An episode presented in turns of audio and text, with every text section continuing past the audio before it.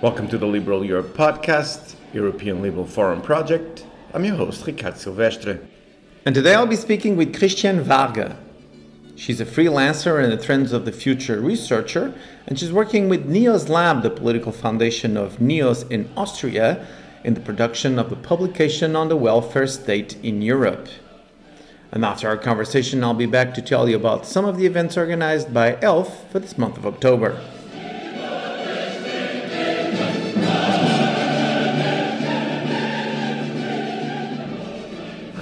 Christiane Varga. Christiane, thank you so much for coming to the podcast.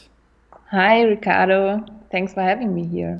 Oh, it's great to have you here in a very important moment because I asked Christiane to talk to me about the welfare state. And um, actually, it connects very nicely to a work that we are doing together with NEOS Lab. But before that, let's talk a little bit about you.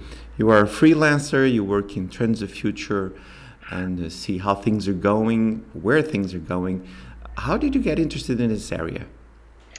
Oh, well, I studied uh, sociology in Munich, so I'm generally very interested in observing society, how is society changing, um, what kind of new ways of living and working, and of course, what kind of new mindsets are evolving.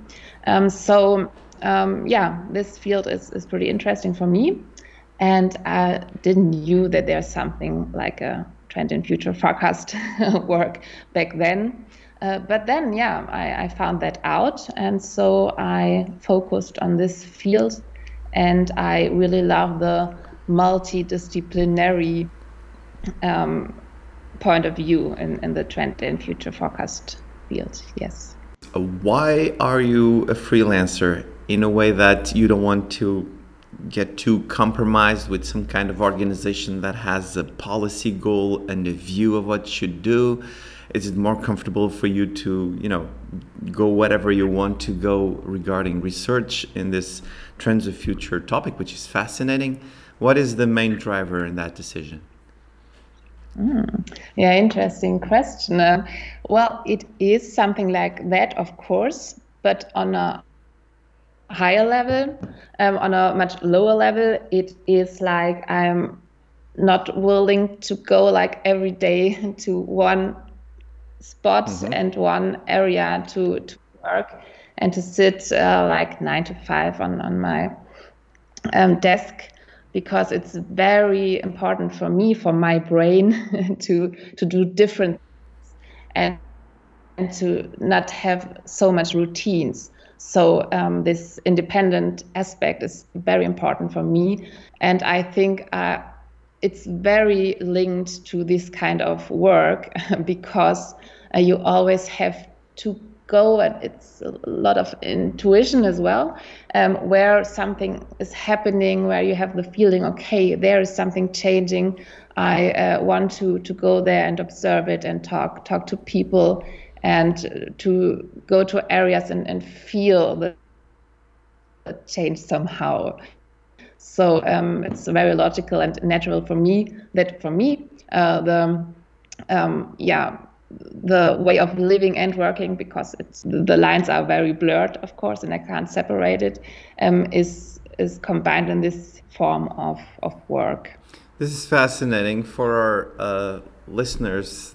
A little peek on the uh, back the curtain when we do this podcast, I was talking with Christiane, and she said that you do research in trends of future, like I uh, introduced you before the podcast, and I, my mind was just like, oh, we should just that will be a podcast on itself, and it will be. I will invite you to come back, but now we're going to talk about welfare in Europe, which is also very important, and you're doing a lot of work on that. And some countries, most of the countries, I would say, in the European Union, and I live in one of those, uh, we are very worried about what direction of the welfare state in Europe is going. The, it seems like the systems where the welfare state in Europe were based with comprehensive benefits, with a system that was made to be self sustained in a way that we can't guarantee it anymore these systems are failing now. Why is that?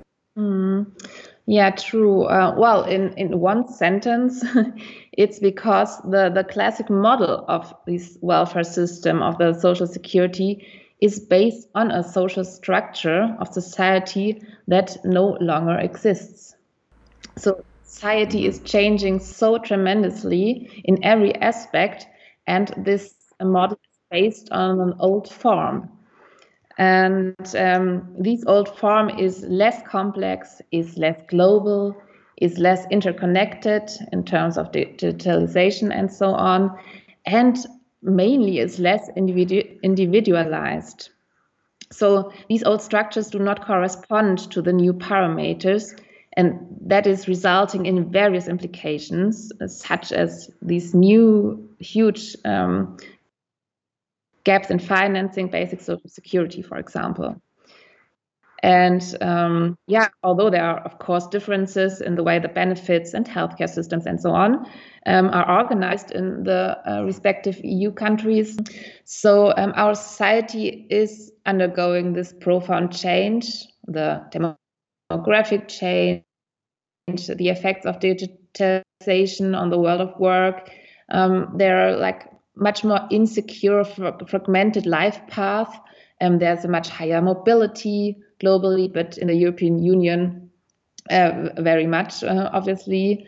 Um, there are declining birth rates, uh, and these all makes like constant pressure on the, the social and health systems of the European country. And um, in an environment of economic uncertainty, uh, this mm-hmm. financial mm-hmm. viability is increasingly becoming a challenge. We have the COVID 19 pandemic now, and um, yeah, there's a lot of going on, and the, the old system is under a very high pressure because of these facts. Good. You you brought up several of those um, pressure points that we have in the system. Let's try to focus for our listeners in, let's say, one or two that you think that are really, really important to mm-hmm. better understand and to follow. Uh, which one? Insecurity, mobility, uh, the decrease of birth rate, which is, of course, very interesting. People are getting older and more healthy. They will maintain in a system longer. What you mentioned, just for example, economic uncertainty. So, it, in this ones, Christian, which will be the one or two that you say this ones will definitely will make the system uh, fold? I think the the base of all of that is the individualization of, of lifestyles in comparison to the typical industrialized forms of, of life and living and working this was pretty linear, and this is now getting very uncertain and very fragmented. Um, so you have an enormous expansion of new life concepts, of different careers in one life, and in, in this results in different market needs as well, of course. So instead of normal biographies in this sense of like class cultural identities and this conventional ways of life, they're very individually differentiated life plans. And in the sociology, for example, you call this the uh, elective biographies. Um, so this results in multi-biographical lives in patchwork families, couples living apart together, increasing amounts of singles, and um, of course to a higher level of mobility or migration. And uh, this is one really huge factor of change. And of course, it's inherent that it's not that predictable. So it's a it's a great factor of, of this. And on top of that, or yeah, interconnected, there is the demographic change and the aging society, as you already mentioned. So this phenomenon is global. The, the aging of the population is one of the most significant trends of the 21st century, and it has far reaching consequences for all areas of society. Of course, that means labor and financial markets, the demand for goods and services, uh, such as housing, transportation, uh, social protection, care, the whole family structure and system, and of course, the integrational uh, ties, intergenerational ties. I'm sorry. And this is so interesting uh, because you mentioned it as well it's not only that we are the societies are getting older and older, but at the same time, people are aging much later than in previous generations. So we have um, popularity of old people, but they're still young and healthy in comparison to, to the decades before. And um, the, the population, maybe this is interesting as well as a, a fact and figure, the population aged uh, trend, uh, 65 plus, 65 and older, is growing faster than all other age groups globally on a global level. Mm. And the third, um, and I think last main driver in, in these changes is the economic transformation, um, the huge change in the labor markets, uh, mainly driven by digitalization, obviously. So um, that means on a personal individual level, level that the lines between work and home and homework and paid work are more blurred than ever. This everything corresponds no longer to the norm to be employed by one employer for many years in a full workload, um, but to have different forms of work and um, different uh, forms of yeah employment relations. And this is a huge factor in yeah co combining all these aspects in in um, in the context of uh, social security systems and welfare state systems. So, with this uh, great explanation from your part, it is obvious that we need to rethink the way that welfare is delivered in Europe and for Europeans, but of course, at the same time, trying to maintain what is one of the pillar of social rights in Europe, which actually it's been with us since the, the world wars and um, it's been serving us so well there are different ways, and we will be talking. And you just mentioned digitalization. I'm going to challenge you to talk a little bit about what is called network society. But before that, then, how do we solve uh, this crisis that we have in uh, in the system? Yeah, of course, that's the main question. uh, the, the key question, uh, so to say. Um, so, of course, I'm a sociologist. I, my point of view is the societal change, and uh, we we describe it as well in, in the study with the NEOS lab that uh, we're going. The whole structure of society is changing, and it leads to a so-called network society. And the pretty famous sociologist uh, Dirk Baecker uh, mentioned this um, this term, and um, so there is a transition into network society. And we do not make this transition, it, it happens anyhow.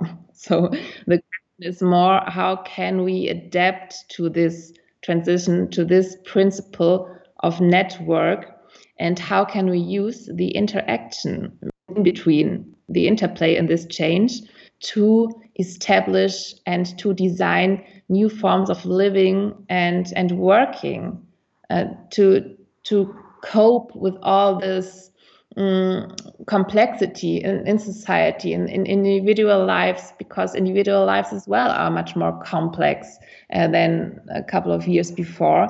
And uh, society as a whole is much more complex. So the main structure it's pretty logical that it must be the network somehow because with the structure of the network you can deal much better with these uh, things and with the uh, complexity. So it's important to see um, society like as a comprehensive system, as an operating system, as a work in progress system, always and permanently. Um, and that means that the physical state of it is fluid. And that also shows that society is not some something constructed, a constructed object um, where you fix it once and then the status quo is is fixed for a longer period of time. This will not function anymore. Um, so the the basic mindset should be, and in my opinion, uh, these kind of, of network thinking, and um, based on that, the power of institutions, the power of politics, maybe the power, or not maybe, but the power of companies as well of global companies is not that huge anymore. Um, but it, it can be huge, but depending on the the topic and depending on um, the the advantages and disadvantages we have to deal with. So the whole structure is changing in this direction. But I find very interesting what you just mentioned, and that is it's inevitable. So the change is here, and we have to adapt, which goes a little bit against a conservative view and uh, we're not to go too much into the politics of it, conservative view or a liberal view, but I think you added something really interesting to the conversation, and that is we have to change. The, the change is here, we just have to adapt to it. So, continuing this thought, then, you just mentioned the importance of adapting to a network society. One of the things that you also are working on is how to add what is called the fourth sector to uh, the system. And can you go into that? And please, can you elaborate a little more to our listeners? What are the other three sectors, if this is a fourth one? Yeah, that's that's pretty interesting because um, there seems to be a fourth sector. It's not something that is constructed by an institution or something, but it's evolving right now. And uh, so we, we can observe as well that there's a three sector shift. And the three sectors, um, th this is how our society is organized um, as well, uh, divided into separate functional systems, mainly in these three sectors. The first one is uh, politics, public services. The second one is the market, companies. And the third sector, there are these um, NGOs, um, these non-profit organizations. Till now, the th three sectors all contribute, at least in, in parts, to the well being of the general public. You, you can say that. So companies create jobs, they strengthen locations, and um, yeah, thus promote prosperity. NGOs provide services to society as an alternative to public and private institutions. And of course, the state provides services to society, social security, for example, uh, with this wide range of health and education services. A epochal shift in our uh, basic social structure away from the separate functional systems to a more complex network. Um, th this adjusts um, new thinking, which is more complex. And if you understand this, um, comprehensively, a social change is crucial. And now we can observe um, with a lot of uh, grassroots movements, for example, that society is organizing um, itself somehow depending on uh, yeah w- what happens. Really main example now with the um, covid-19 pandemic um, that there were, was a lot of neighborhood help and a lot of yeah self-organization in, in society. And so one can observe that there is something like a fourth sector evolving um, which means of course this fourth sector is not separately but it interacts with the um, with the three sectors that already exists. And of course, here as well, the lines are blurred. So you have this social entrepreneurship, for example, you have this uh, voluntary work. Sometimes you get money for it, sometimes not. Um, so it, it's not that much separated anymore. And now the task, but as well the opportunity for the future, uh, could and would be to interact much more uh, in between these four areas, the four sectors, uh, to deal with like disruptive elements, to to deal with as well more local and individual um, problems or uh, things that are evolving. Yeah, I, idea and, and whole movement would change the the general structures that, that we have now. And of course, I mean, this is a global phenomenon as well in Europe um, more than ever that new forms of social participation and self organization are emerging in today's society. And uh, they are positioning themselves much more independently. yeah, because uh, now I, I, get more the point because these forms they they fit neither into the organizational logic of the market, nor in the state, nor in the third sector, because they act as a network. And of course, um, digitalization, uh, digital platforms uh, are a huge driver to interact and to um, yeah to organize these um, networks and um, these networks they can be uh, permanent but mostly they are temporary because if something is solved a thing or problem and um, then they they're not together anymore let me drill a little more into this fourth sector then and because this podcast one of the objectives is to provide to our listeners uh, tools to be more active and to make a difference. So when you think about this fourth sector and, and you think about all these networks uh, that are created, are you thinking more like an individual and another individual, or are you thinking about like bubbles, like for example, a, a town or a, a little village? Because this is different from the third sector, which is NGOs. So that is the point that you're making, and that is kind of a grassroots movement and organize itself and then interacts with the other sectors, and with that shapes the system. Did I get that right? Yes, totally. Mm-hmm.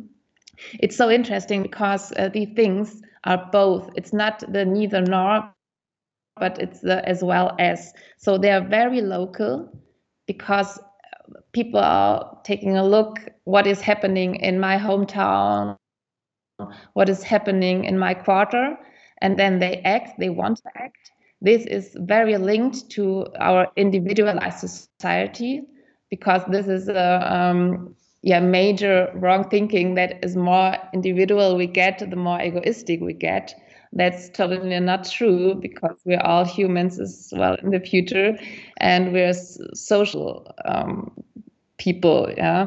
So we need the more individual we get the more we need to have interactions with um, yeah our our neighbors or other people with a um, similar mindset. There are new com- communities evolving and as well co-living um, things and so on. And it's both it's local but it can be globally as well because everything is interconnected and because um, yeah if, if uh, i read one example from like a grassroots movement or a little idea it, it don't has to be this huge new things but but uh, nice ideas where people help each other. And i read it uh, in the internet or on social media. Um, it's very, very local where it happens but now i adapt it in in my place as well. And this can be in a totally other country. And I can be a really different person, but um, I can find that the idea is pretty nice. And um, I can have a similar mindset. Uh, so this this functions. And this is meant by complexity. Complexity is not complicated. It's more complex, but it can be, um, when you go more into it, it can be more simple as well because it's, it's not that hierarchical uh, anymore, and it's not that that you need a lot of time to do something. You can do it right now.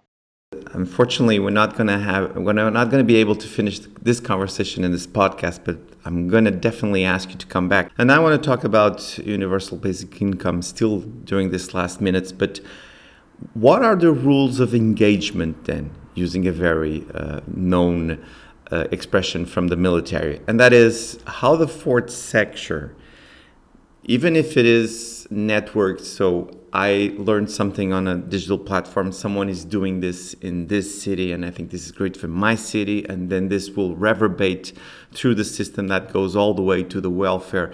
But what are the rules of engagement? Are there yet to be defined? So, how does the fourth sector interact, for example, with the first one or with the second one? Is this yet to be drawn? Do you see already some trend lines going on? Uh, will there be different rules for different places and for different countries and for different systems? Uh, can you answer that in 30 seconds, please? oh, I yes, I try. Yeah, I, I think so. Um, I think there there need to be different rules now, and I think they need to be uh, local as well. so this is the thing. There is some work now to do to define it and to reshape it.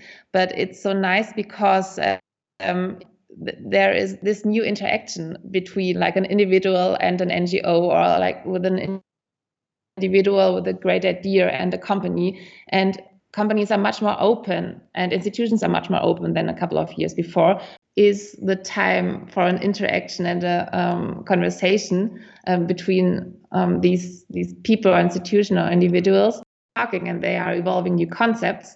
Uh, there is much more transparency so they they can say to the world okay here take a look at it. Maybe you can uh, take something from it. It doesn't has to be the same thing but you can uh, take it and adopt it for your local area so this is the way um, yeah these things are working i think in the future wonderful you and me we're going to draw up a map of interactions and we'll send it out to the public yeah lovely one thing that we see uh, very often, and I've been seeing this, for example, in different uh, countries in Europe, and Portugal is one of them. It's the conversation about what is called the, U- the universal basic income. Uh, this is presented as a solution, but there are people who don't believe in that because of some um, some experiments that failed, some experiments that worked. So tell us a little bit what is the status right now of universal basic income as one of the parts of this moving uh, system that we have? Yeah, of course. Um, the, the demand for this unconditional basic income is, is uh, pretty fresh now, right now again. And it's discussed in the political debate very intensely, and there are very a lot of, of mm-hmm. opinions. um, but of course, in the current uh, COVID 19 pandemic again, uh, this, this discussion about this unconditional basic income has taken on new relevance because um, there are a lot of employees affected by short time work or even job loss. Uh, self employed and freelancers in, in certain sectors, especially, are on the verge of bankruptcy um, due to the lack of orders, um, so there are different models again and overlapping elements in discussing this whole structure and the design of this universal basic income. Um, again, I think, I, I, mean, obviously it's very um, important to discuss it, but I think the main um, advantage is that you can't install it in the current model um, you can't install it and leave everything else like it is now. And I think that's the reason why the the experiments there were some experiments. Uh, one very um, one very known is the Finnish uh, experiment on income, which is good. I, I really for experience, um, but this was a really short time and there were not that many uh, participants. So it, it's good for, for a start, uh, but you can't say, okay, because it was like that and that in this experiment, it works or it doesn't work. Mm. If you want to install it, you have to, to change or rethink the whole system. And uh, I think that is important. And in my opinion, you have to start as well in, in school or at school to to see what is i mean it's a little philosophical uh, question what is the sense of life or the sense of life for an individual? How is work defined? And there is not such the answer. I think in terms of the universal basic income as well. And we have to discuss as a society how do we want to live in the future? Just to, to go back a, a few steps to discuss this really huge thing. And uh, then in this yeah, new aspects and in this reshaping society, um, yeah, the universal basic income can be one uh, really good factor.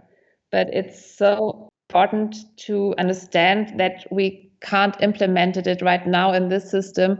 We have to to change the systems as a whole and to rethink the whole systems. That was why I got so fascinated with your kind of research, which is Trends of the Future, because exactly what you just said right now, and that is we have to think of the future.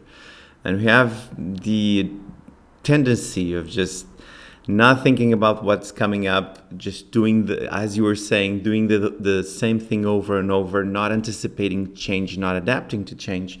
And I'm very happy that I had you on the podcast. Very happy for the work you do because one of you are one of this one of these people on the front lines warning us that we need to be aware of change and to adapt to that change. I'm definitely going to ask you to come back to the podcast because I will still uh, want to uh, go over the auto interact between fourth sector and the other sectors, but we'll leave that to another conversation. But from now, I'm going to ask you to tell us where can people follow your work. Oh, yeah. Thank you, Ricardo. Um, yeah, they can just visit my website, which is christianevarga.com, and uh, there uh, they they can see uh, yeah my, my principles of, of work and uh, of course i'm happy to connect on linkedin for example as well with my name christiane varga All right, I'm going to put all the descriptions on the show notes, and I'm going to thank you again so much, Christiane, for talking to me. Thanks, Ricardo. It was a pleasure.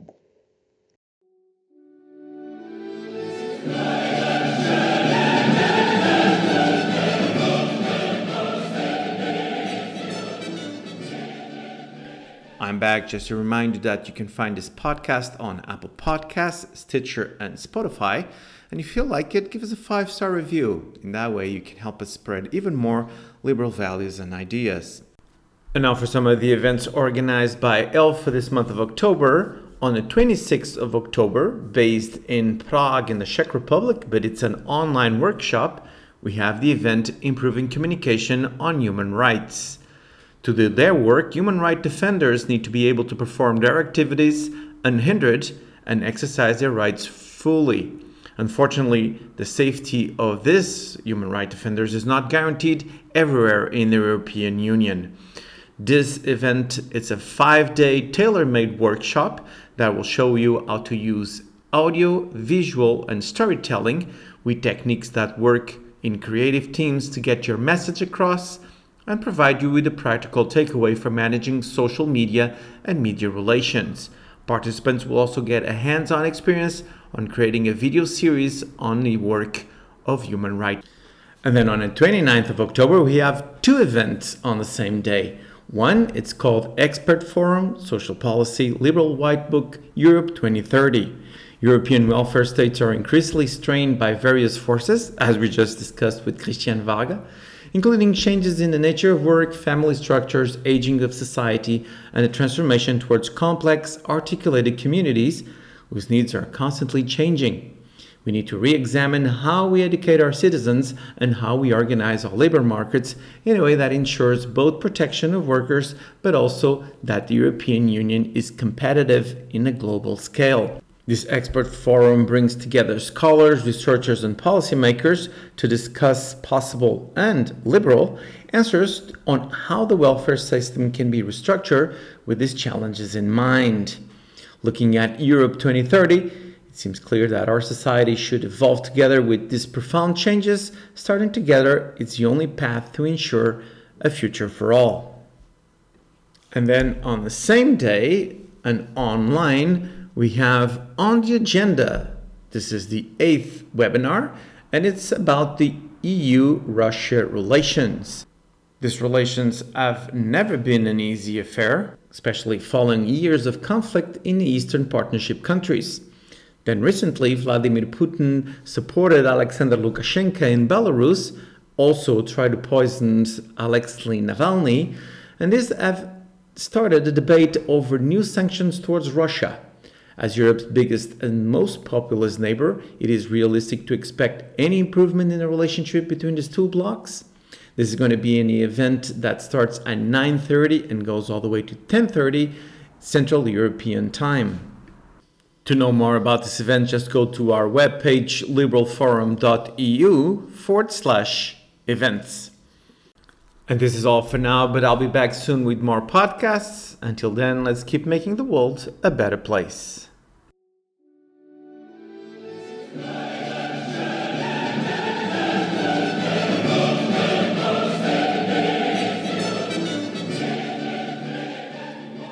The Liberal Europe podcast. It's organized by the European Liberal Forum with the support of Movimento Liberal Social in Portugal.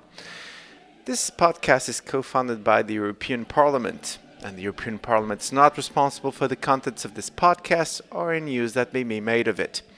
The views expressed on this podcast do not necessarily reflect those of the European Parliament and or the European Liberal Forum.